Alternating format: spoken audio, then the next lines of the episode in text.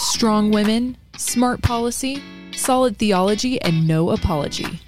You're listening to Women for America, a ministry of Concerned Women for America, the nation's largest public policy organization for women, bringing you biblical perspectives to today's most pressing issues. Here's your host, CEO and President, Penny Nance.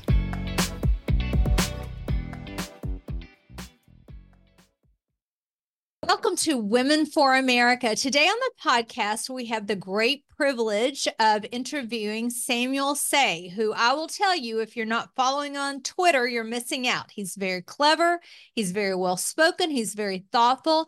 Uh, but February is Black History Month. And on our podcast, we wanted to highlight some Black leaders who are our brothers and sisters in Christ that often get overlooked by the left. And so we want to right that wrong and give a platform to people who we think are great thinkers. And in that group today is Samuel Sey. And I'm going to let him tell you his own story. But I will say, starting out, you need to follow him on Twitter.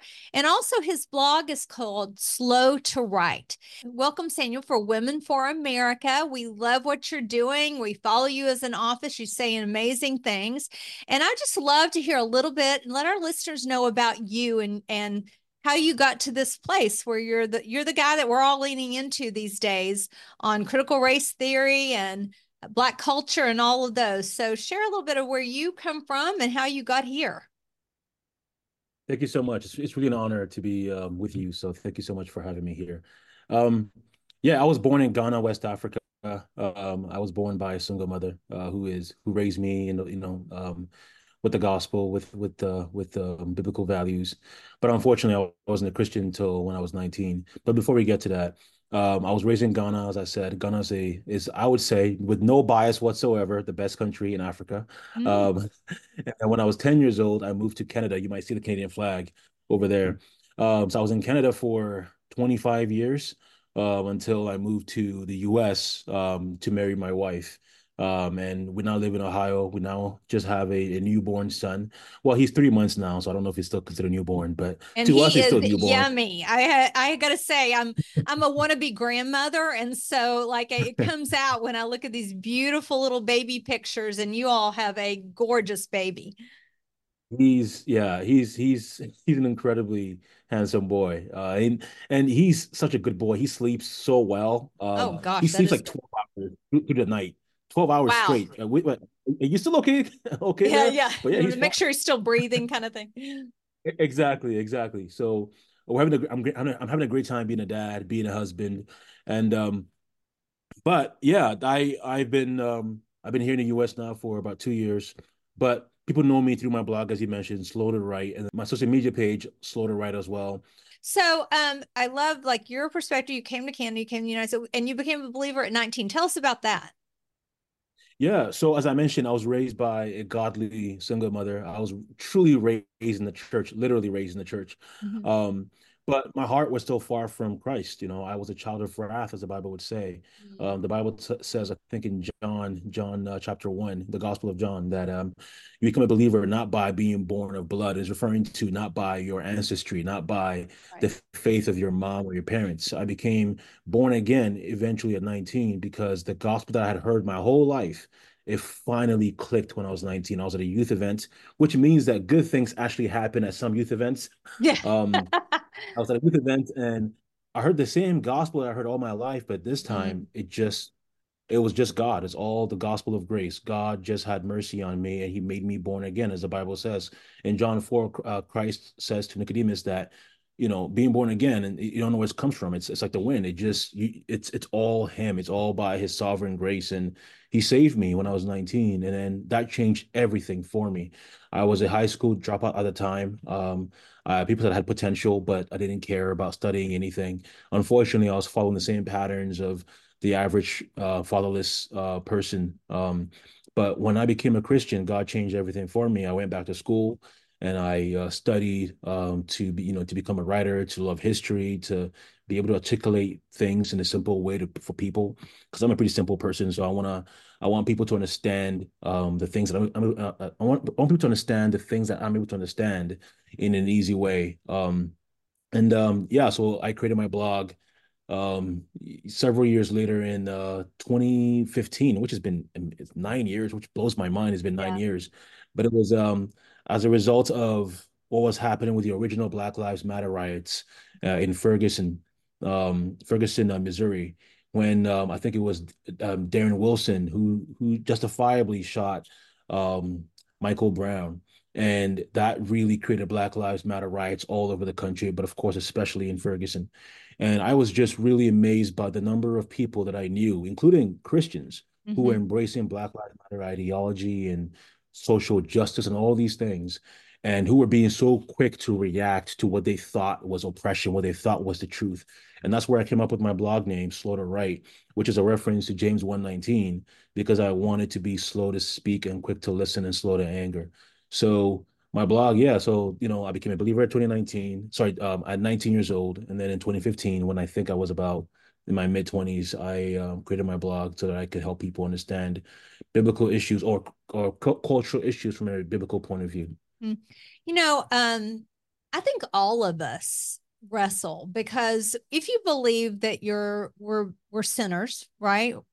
And Mhm. we're broken, uh, but we're redeemed by the Lord and h- trying to walk in the Holy Spirit and believe that we're one family. I have to say, the people I know of other races that are believers, I feel way closer to, to than I do people of my own race that I have nothing in common with, you know, spiritually, right? Because we really are in a family. But you never want to never want to dismiss the pain of other people. And we all have some sort of pain. My pain's not going to be the same as your pain. Um, Mm. but can you just address that a little bit? Because I feel like, especially, you know, and it was a several years long process in which the church was struggling and reckoning with, you know, what what's the truth here? What what does the Bible say? And I, you know, some l- very large churches, mega church pastors, I feel like got it very wrong. You know, people Mhm. that were um, closing their churches for COVID, but yet we're willing to go out and march in a in a you know a Black Lives Matter march. Never mind that it was a Marxist organization. I mean, it was on their website who wanted to destroy the family. Um, somehow, I don't know if they felt it was guilt. I mean, my friend Kay James would call that white guilt, who's, you know, one of my dear friends, former president of Heritage Foundation, and who runs an African American leadership program. She was one of the first kids that was um, integrated into the Richmond, Virginia school system as like a 12 year old. She had great persecution because of it. And I, it's someone who I look to uh, deeply for these issues. And she loves her country and is a dear sister in Christ. And so it's very interesting, you know, to talk to other believers and about their particularly like her life experience which would be different than yours and different than mine. Um, but what tell me what you saw and what did you um, recognize? What what fell apart for some pastors and what did some people do right i guess is my question. Well, you know, it, it goes back to what, what what you said that you and I have more in common than people who might share a skin color but do not have the same Lord, do that's not right have the same. And you know, amongst Black Americans, there's oftentimes, um, you know, they will refer to other Black people as their brother or their sister, right? Or their brother, you know, as Mhm. their or or their sister. And I don't do that. And the reason why I mention that is because um, outside of my actual blood sister or brother, my brothers and sisters are those who are believers, no matter the what skin family color of they god are. Amen Exactly, amen exactly. That's what I And you know, reserve that title for, my brother. And I use that, you know, brother, as we're collegially working together in the pro life movement. You know, I'm working other, with other Christians and often refer to them as good to see you, brother. Love you, sister, exactly, you know, and that's real. And the, yeah, and the reason why we do that is because we're not just the same family of God, but we're the same race, right? Mhm. Uh, the Bible says in First Peter 2 9 that we are a chosen uh, nation. We are a, a a chosen race, a royal priesthood, right? So God says that we are our own race as Christians. So it's, it's countercultural. So you, though you have different ancestry, different skin color, different hair, you and I are the same race in Christ, right? So, uh, so then you know, then you may have other people who may have my skin color, might come from the same nation, my same tribe, which is the Fanti tribe in in uh, in uh, in Ghana. You may have the same tribe again, same skin, skin color, same nation, and yet if they are not in the family of Christ. If they are not believers, they are not my race, mm-hmm. right? So it's completely countercultural. But going back to uh, what you said about why did some people get it wrong and some people get it right? Honestly, it's it's very ironic. It goes back to the same, the very beginning of this issue, which is um, the reason why some people, some believers, sadly, embrace white supremacy years ago. Of mm-hmm. course, there's some who still embrace that now generally, but it's it's incredibly rare compared to what it was uh, yes. uh, before, where unfortunately a, a, massive population of people in the West um, uh, had white supremacist views. The reason why that happened, the reason why so many Christians embraced that is because they were not choosing to submit to the word of God. Mm-hmm. They refused to believe that what Christ says about all humanity being the image of God is true. So they instead said, well, some people are just made in a lesser version of the image of God than others. They were saying that some people are genetically inferior to white people. Well, the same reasoning is what uh, has created uh, the number of um, uh, pastors and Christians who today believe the same thing, but now towards white people is the exact same thing. It is choosing to believe the culture, what the culture is saying about race instead of the word of God. They're choosing not to submit to the word of God. And the irony of it all is a lot of these pastors, their reasoning is, well, we don't want to be like our forefathers. We don't want to be like the white people in the past who embraced white supremacy. Mm-hmm. So therefore, we're going to embrace critical race theory and wokeness so that we can be unlike them. But in their pride, they're doing the exact same thing their forefathers did which is to neglect scripture and to embrace the culture, to embrace uh, critical race theory, which is a ironically a different version of white supremacy, mm-hmm. because it's ultimately saying white people are better than black people. Now they'll say differently. They'll say, well, white people are just more privileged. They're privileged, the right. exact same, mm-hmm. the exact same thing. It, you're right about that. Is that's very interesting, and you know, I feel like the word racist is so powerful, right? No one wants to be a racist. That is a heartbreaking term, right? You, know, no one ever wants to get called that. But when you uh, weaponize it politically, it's basically just a cudgel to beat someone into submission, you know, on on a worldview that is antithetical to Christian belief and and the biblical biblical truth you know, you have to be willing to stand up to that. And I kind of feel like some of what happened was these pastors, you know, overreacted because they were afraid. You know, they were afraid of the name calling and they couldn't just stand together and link arms with their brothers and sisters and be willing yeah. to tell the truth. Like, yes, we're sinners. A hundred percent. We we're we're working before the Lord to have pure hearts towards each other. You know, maybe maybe one person's trouble is with another race. Maybe it's might be you're a woman, you have trouble with men, right? Or it's something yep. else. It's like, you know, you're an older person, you don't respect your younger brother. And like that you we've got to work through those things and love each other. Um yep. but you know, what I mean, what's the answer as we move forward today? Because one of the things that I know is true is we're a broken world and there's pain in the world and um, you know we we've talked a lot about um, um, just recently we've talked a lot about gender theory you know and some mm-hmm. of that comes out of brokenness in the home you talked about not having a father what is the best way as you know a white person as your white sister if someone is is truly deeply wounded as i some of my friends are because of what they went through how do we manage that? What do we what is the right way to to respect that and to lean into that in a way that's healing and truthful? Yeah. A wounded black person is just the same as a wounded white person. There are plenty of people in the world who who have been wounded who have been hurt by a number of different things. And the way, you know, the Bible says that we should show no partiality, right? That we should treat black people the exact same way we treat white people. There's nobody who is better or worse because of their of because of their skin color than than somebody else. So to answer your question, it really just means what does the Bible say about how we should love our neighbor?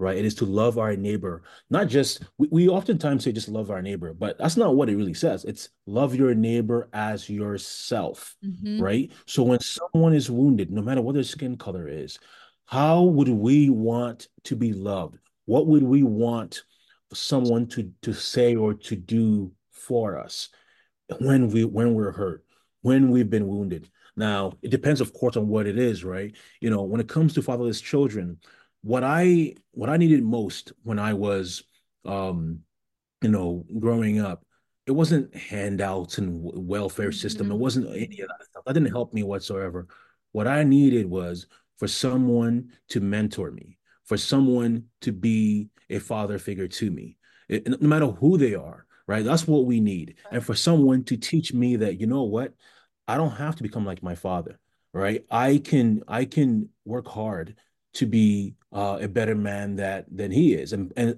by the grace of God, someone eventually mm. took me aside and told me that, and that was a white man, right? He he did not try to you know um, justify any of my own failures. You're angry, said, and you have every right to be angry, right? And and so no, no, you can't. No. And yeah, and and the message, and I think Justice Thomas calls it the soft bigotry of low expectations you know, exactly, and so saying you're exactly. angry and no matter what you do, the system's against you would have been exactly the wrong thing, certainly in your in your case, right?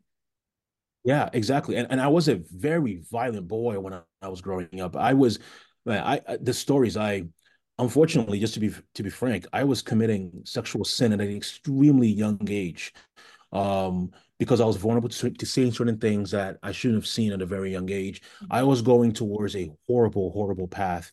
And then I thank God, of course, that God had mercy on me and saved my soul and changed me.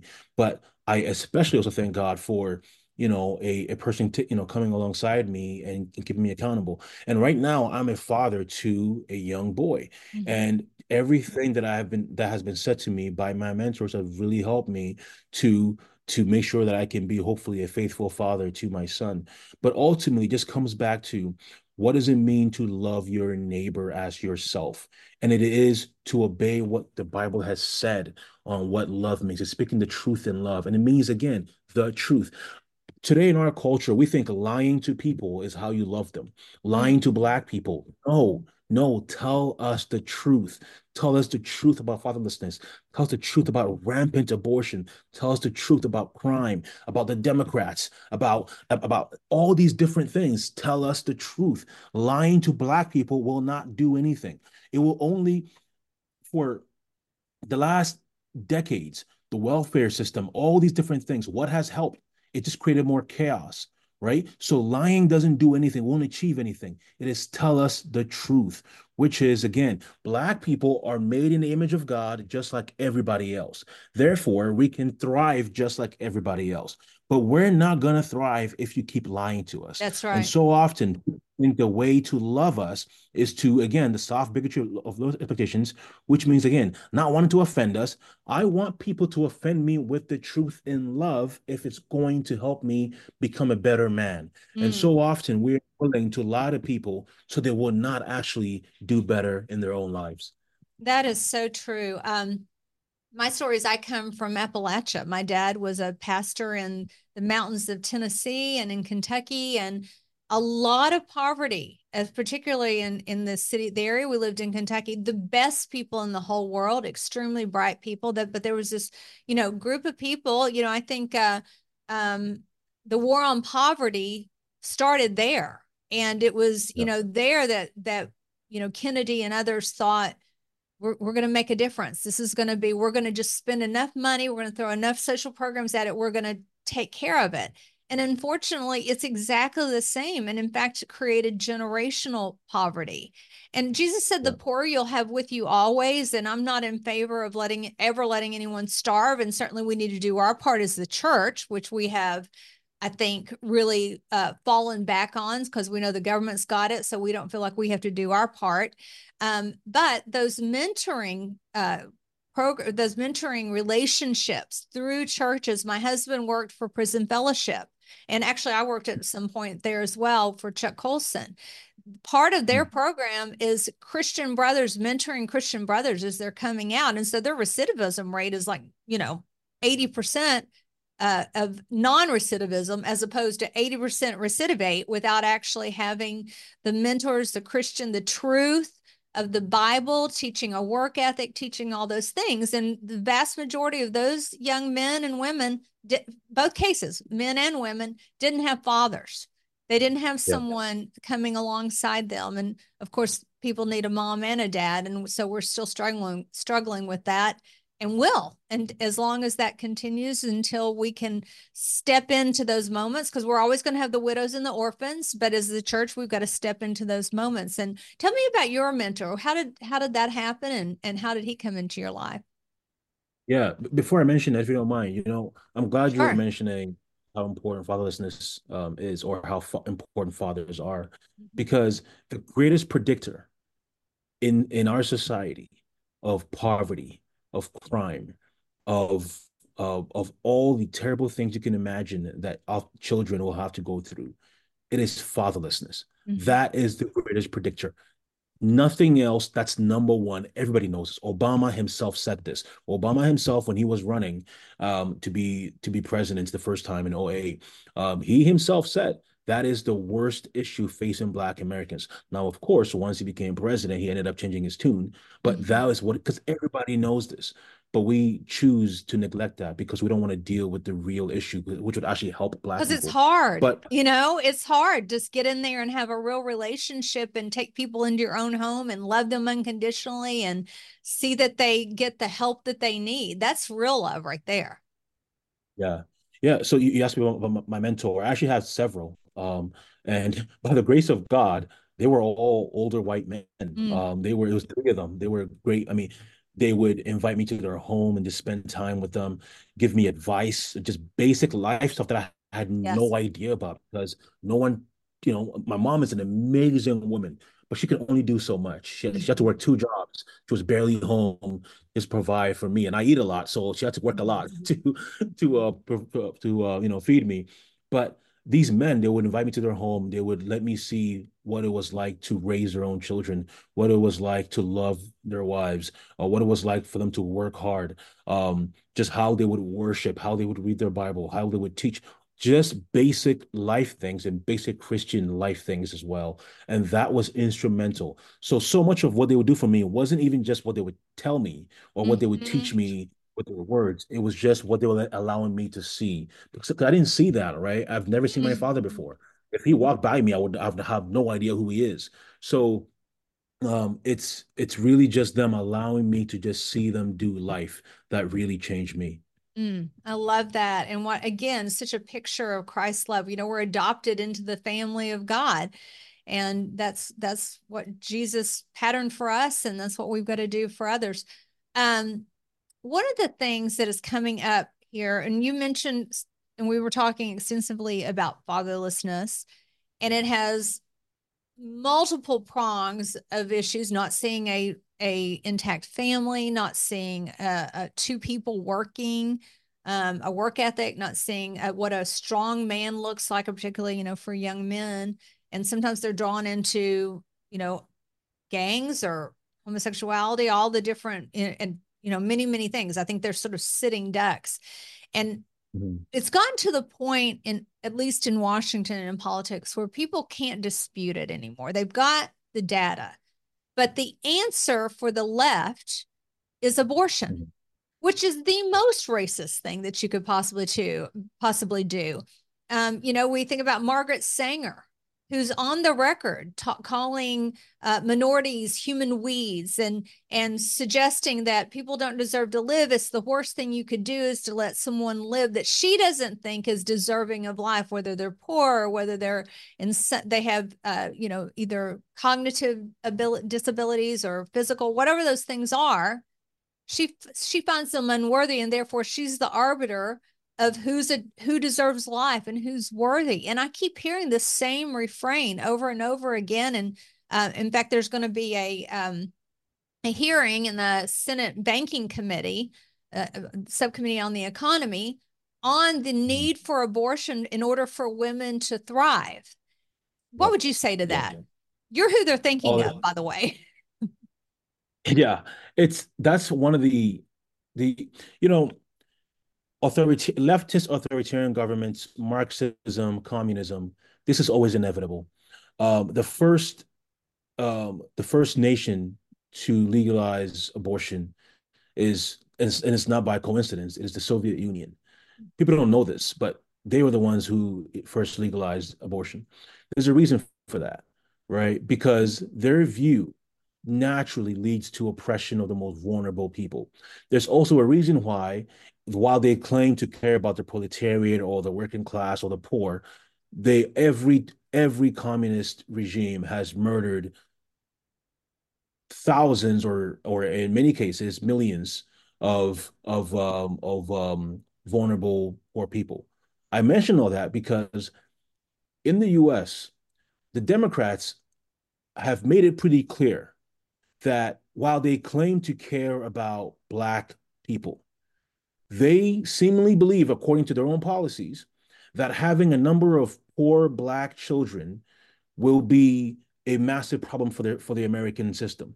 Therefore, instead of changing the system to in such a way that would actually help all people, including Black people, by not having the welfare system and all these things, instead of doing that, instead of having a just system, their idea is, well, we need to terminate as many Black babies as possible.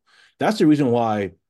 Um, that's the reason why Margaret Sanger said we do not want the word to go out mm-hmm. that we mm-hmm. want to exterminate, you know, black people or what she said, the Negroes, mm-hmm. right? So this is a big part of why so many leftists, and they won't say so, but the reality it, there's a reason why they say it is better essentially for a person or for a baby to be murdered brutally, by the way, instead of them growing up to be poor. Now, I don't know any poor person, and I grew up dirt poor, who would say it's better for them to be brutally murderized, uh, brutally uh, murdered, than for them to live even in poverty and have the chance to do well. Because that's the thing that they don't they don't say that I, by the grace of God, am now no longer poor. I'm not exactly wealthy by any means, but I'm not a poor person.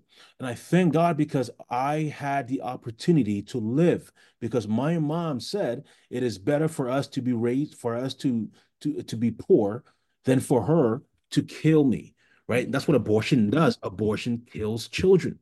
Mm-hmm. So um, their view that it is that, that we need to abort children so then we can rescue them from poverty is ridiculous. You mm-hmm. rescue children from poverty by helping them right? Again, not through handouts, right? But helping them through creating policies that will help men stay with their wives, right? For the to empower churches to do their jobs to mentor people. If I didn't have the blessing of a local church, I wouldn't have been mentored, right? But our government right now is making it incredibly difficult for churches to do their job of being able to help the widows, help the single moms, and help the vulnerable poor children. That's so true um, yeah, go, the government want really doesn't want anybody else helping. if you want to open a soup kitchen in a certain neighborhood, then they don't really want you there. That's their that's their turf, and there's a whole bunch of people that are getting paid to be there. And by the way, it is in their best interest for there to be a bunch of poor people, so they can keep getting government money and then supposedly being helping you. Um, yeah. So it's a it's a long road and it's a long battle. Um, tell me what, so you wrote a lot about critical race theory, and this was one, just one of um, the, the sort of Austrian school of the gender theory, critical race theory, and, uh, but you took it head on. What advice do you have for parents that are still seeing? Because some, in some cases, it it went out of the school system. Some cases, it just got renamed, and it's yep. still around. We've still got DEI officers, you know, breathing down everyone's necks and and telling school administrators what they need to do, blah blah blah, especially in colleges. What is your uh, advice to parents or students if you're in college when you when this kind of comes rears its ugly head because it will. And again, it's it's race, it's racism is all it is. Yes. Yeah. It, it may seem like a very simple answer, but it's very effective. And in fact, um, my answer is is what Christ would do, or what some would call the Socratic method, mm-hmm. which is simply ask questions. Ask questions. You know, I've I've dealt with professors myself. Unfortunately, wasn't uh, well, not unfortunately. Fortunately, I suppose it wasn't as bad as uh, they are today. Um, but I would ask questions of my professors, and I wouldn't really say what I believed. I would just say, "Okay, well, you said this, but what about that?" And the reason why I say this is because every false ideology, such as critical race theory, such as um, you know, wokeness, DEI, all these different things, they are inherently inconsistent. Racism is inherently inconsistent because they'll often say, well, we just want equality. Okay, but then now now they say equity, but mm-hmm. generally they'll, right. they'll claim, well, they'll claim they're anti-racist. Well, if you claim you're anti-racist, then why are you showing partiality or discrimination against white people? Right? If you truly care about being anti-racist, then why focus so much on race? Right? Mm-hmm. It makes mm-hmm. no sense. If you're truly anti-racist, which means, in a sense, you are anti all um, uh, anti um, um, you know elevating some races above others or focusing on race, then don't focus on race. It's as simple as that, mm-hmm. right? So then treat white students, a white parents, the same as you treat a black students, a Latino students, um, or a Latino parents um, and a Latino student. It, it's all these different things, right? You do not have to do much except asking questions. So if you ask these basic questions, say, okay, you said this, but what about that? Or how is this? For example, one thing I oftentimes ask people is, so you think uh, when it comes to critical race theory or DEI, you sincerely think this is helping Black people. Okay. Well, there are people years ago, or who now believe by being white supremacist, they are helping white people. What's the difference? What's the difference? Right? Or it's by saying, okay, well, what's the data that DEI or critical race theory has actually helped any anybody? It hasn't actually only made things worse. Yeah. I mean, for example, true. and a very easy way to see this is over the last 10 years, critical race theory has become extremely common. I mean, it was already mainstream in schools before, but now it's become mainstream everywhere. Well, what change has it produced for Black people? How have things gotten better? Has crime become less? No, it's actually gotten worse. Has it helped um, the, the relationship between um, um, Black communities and cops? No, it's actually made things worse. You now have cops who are on record levels leaving, quitting, retiring mm-hmm. from the police force, just only making things worse. So how is any of this helping any, anybody? It's not doing anything except creating a more divisive nation, which is a fact. You know, in in the um in the late '90s, there was a I'm forgetting. I think it was Washington Times. Uh, I'm forgetting exactly, but the late '90s, there was a poll asking young black men if they believe racism was a big issue in their life. I think it was somewhere around 90% said no, mm. it hmm. was not a big issue in their life. This is again about what 30, 25 years ago. Hmm. Now, the same polls say that it's an overwhelmingly big issue in a young black person's life. What's changed? Has things really gotten worse? Or has the messaging towards young black people getting worse? And maybe I'll share this example. This is why it's really this is really damaging. Um, when I was when I was about 16 years old, I was shoplifting. Um, I'm embarrassed about it. I'm, I'm, I'm, I'm I've repented from it, but I was shoplifting.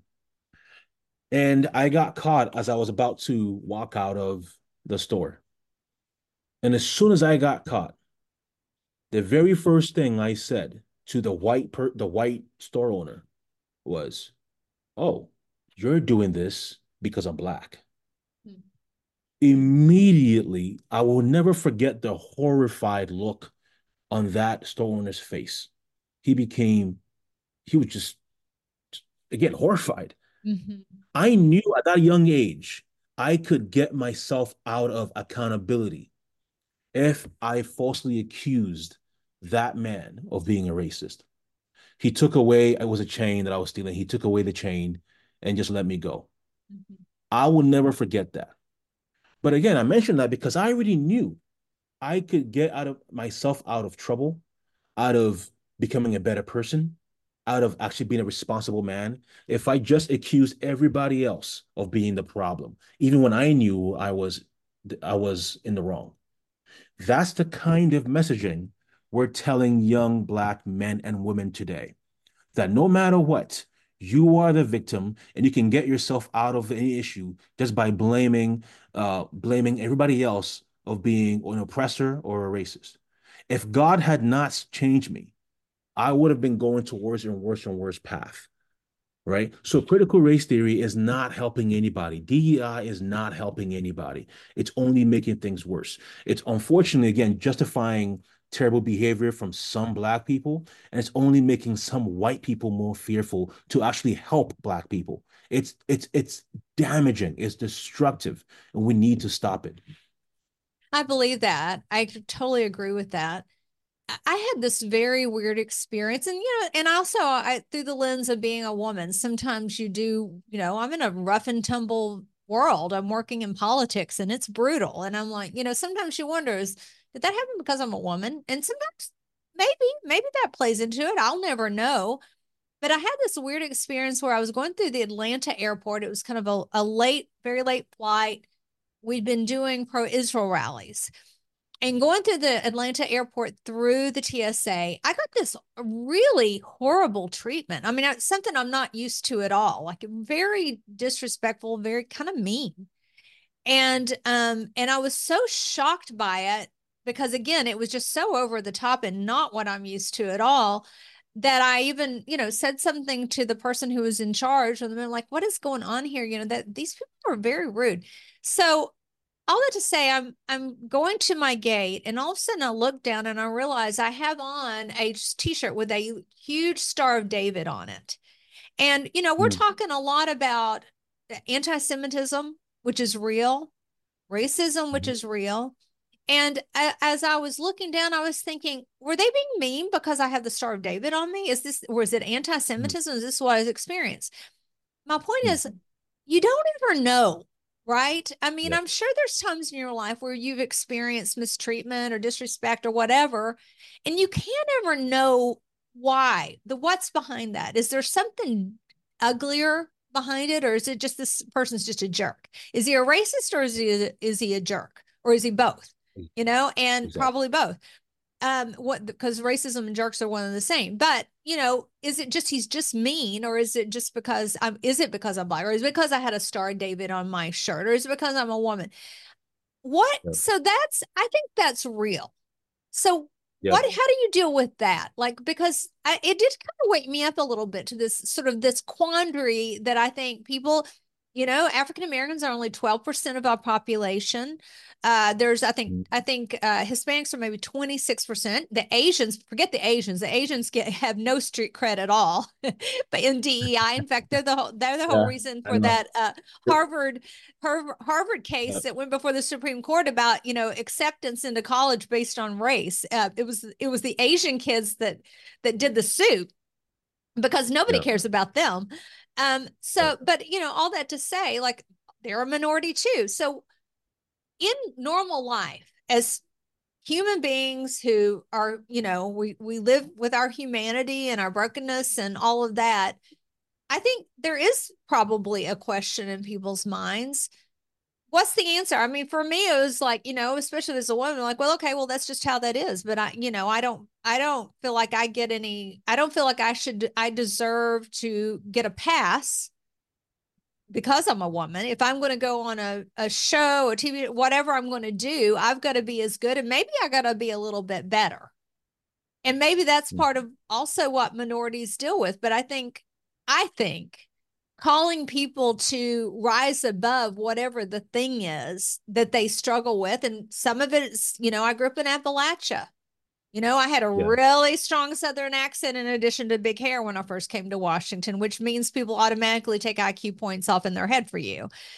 You got to mm-hmm. get above it. You've got to prove yourself. So, I mean, I don't know, maybe that doesn't really make sense to you, but if it does or doesn't, you know, what would your response be to that? Yeah, well, you know, as we've mentioned, partiality exists, right? Uh, of all different kinds. People have people, not everybody, but discrimination exists in different ways. Um, but as you've said, you don't always know if that's the reason behind whatever might be happening to you. And regardless, you can't control other people's thoughts or That's actions. Right. You must control your own thoughts and your actions and rise above it, as you said. Know, my mom always told me, she's like, look, don't ever use your fatherlessness as, as an excuse to fail. Don't ever use anything, anything, any opposition whatsoever to fail. Do the best you can with what you have. But unfortunately, in our society, we've become a very envious people where we always say, I want to be better than that person. No, that's not what God has called us for. God has, God had, you know, uh, one of my favorite things, one of my favorite words, um, and, you know, is stewardship. God has given us skills, talents, resources, time. And when we meet him one day as believers, we will give an account over how we use those things. He's not going to ask, Did you do as well as that other person? No. It's going to be, Did you do? Were you faithful? For example, in the parable of the talents, he does not compare necessarily the people who had the one person who had five talents and the two talents and the one who had one. It's simply, Were you faithful over what I gave you? So I want to make sure that I become the best I can be, not better than somebody else, because that's not what I'm called for. But also in terms of what do we do with these thoughts of why am I receiving perceived discrimination or partiality? I'll share a, a story that um, I share all the time because I think it's it's helpful. It always it also helps me remember how to treat people or how to think about people. I was walking in a tunnel. Uh, it was a it was a dark, very cold night in Toronto. I was walking in a tunnel um, underneath a, a, a train to get to a library, and as soon as I get to this dirty tunnel, I see a, a small young white woman um, walking on the from the other end. And as soon as she sees me, she gets very scared. She holds on to her purse much more tightly. And as I'm coming towards her, she walks really fast past me, essentially attaching herself to the dirty walls because it seemed like she'd rather be close to the dirty walls than to me, a black man as I kept walking, I just thought, here we go again. Mm-hmm. White woman assuming the worst of a black man, a white man, a white woman being racist towards a black man. But then I kept thinking, hmm, is that the right way for me to look at this? Am I being loving? Am I loving my neighbor as myself? So instead, I thought, well, hmm, the Bible says that I should consider um, others as more significant than myself. So, how do I think about this? The more I kept thinking, I realized, well, hmm, I've said to my younger sister that whenever she's in this tunnel, she should be very mm-hmm. careful mm-hmm. because it's she'd be vulnerable as a woman, right, in this tunnel. So then I'll, well, what if she's doing the exact same thing that I've told my sister to do in the tunnel? Then the more I kept thinking, I realized, huh, you see, I don't know her motivations. I don't know her reasoning. Mm-hmm. Maybe she is a racist. Maybe she is. But I don't know that. What if, actually, what if she's a victim of a sexual assault in the past? Right. And it's made her all the more scared. And forget my skin color. I'm a big, tall man, mm-hmm. and she's a small woman. Mm-hmm. What if she was just thinking, oh man, here is a man. I'm vulnerable. So let me make sure that I'm in case he's not a good person, in case, you know, I'm ready to do something about defending myself. What if that's the reasoning? Then this is when I really became convicted. I realized I know for sure there is one racist in that tunnel. It's not her, it's me. Because if she was a black woman and did the exact same thing, I would have never assumed she was a racist because she's black. Mm-hmm. But because she's white, I judged her because of her skin color. I said, because you are white person, it must be racism. So she probably isn't a racist, but I definitely was in that mm. moment. Wow. Wow. All that say that we sometimes do not know why people do the things they do. We don't know. Yeah. Their thoughts and their motivations. We don't know. God has said we should be slow to take offense. We should be quick to listen and slow to speak. If I had been quick to consider all the reasons why she may have done that, I would have loved her in my thoughts more than I did in that moment. Yeah. So all Maybe that means God loves you. and she walked by. so exactly. Like, oh, cool. exactly. Exactly. But all this to say, we don't we never know why people are mm, mean nope. or whatever they do.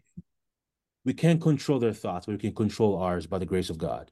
That so I so want to true. be towards all people. Let me just yeah. affirm you in that because I'm going to tell you that that'd been me. I don't care what your skin color was, I would have been scared, you know. And I think about every single place that I go, you know, and and I've got my keys in my hand, as women are taught to do, and in um, you know, in garages. And we try to be really careful. I'm a runner. I try to be careful I run. I actually was physically assaulted uh, when I was pregnant with my daughter. I ended up not being raped because an African American woman stopped her car and got involved and stopped the assault so from happening. No, I, I just say it as perspective, you know, because you've touched on something. We never know what the other person has dealt with. You know, we don't know. And um, mm. and the pain that you know they felt in life. So it's easy for us to judge and say oh they're just a racist when you don't really know gosh they're they're dealing with trauma in the past and let me be an answer to that by saying god loves you as a walk by or what, whatever the thing is or waiting you know and letting the person go through or whatever that is. Um, so you're very i think you're very thoughtful um, samuel. That's that's one of the things that i really one of the reasons i've been following you and and you're so um I don't know, you're just wise and thoughtful and funny and all those things. One last thing before we go, and any thought you want to close with, um, and that is um, what's the message for young um, African American men and women coming up? Concerned Women for America has 285 Young Women for America college chapters, and I'm very grateful. We have a diverse group that are coming up and we very try very hard to make sure that's the case. We want to lean into everyone's experience and help them to learn leadership and teach them biblical principles and teaching them free market and constitutional principles. Um, so i'm always asking people what is the what word do you have for them as the as this moment in this country as they are growing up and learning um, to to be a, a, a, citizen and a believer and hopefully eventually a mom and a dad what, what words do you have for them? Yeah. Oh, I'm, I'm so glad you asked that. It's a simple word or simple message which is what changed my life? Uh what what changed my my view of everything really is just god um, it is God who changed. God is a foundation.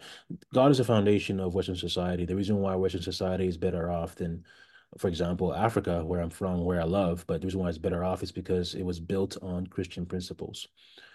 So if you want to thrive, first, your soul must thrive with God. Um, and so seek peace with God, seek the grace of God. And after that, of course, obey his word, read his word. Um, if I'm wise, um, it's because I'm just reading the wisdom of God in, in the scriptures. It really is as simple as that. I'm not naturally wise whatsoever. I was a high school dropout. I was failing all my classes, but things changed when I started reading the Word of God.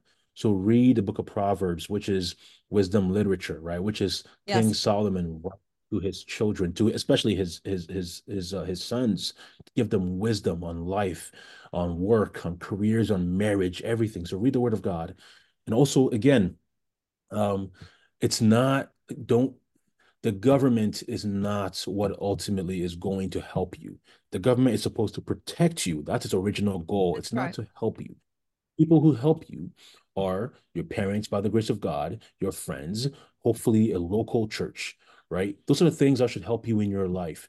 be close to those those things. Do not depend on the government. They will only make things worse. And historically, when it comes to Black Americans, the worst thing to ever happen to Black Americans, whether it was slavery, segregation, and now even the welfare system, it has always been the government. So do not depend on the government. Depend on your loved ones. Mm. Well, I appreciate your time and we will keep following you. Again, follow Samuel and Slow to Write. Samuel Sey, welcome to Women for America. Thank you for your time today. Thank you so much. Thanks for listening to this episode of Women for America. To keep up with the work that we're doing, be sure to follow us on Facebook, Twitter, and Instagram, and head to our website, concernedwomen.org.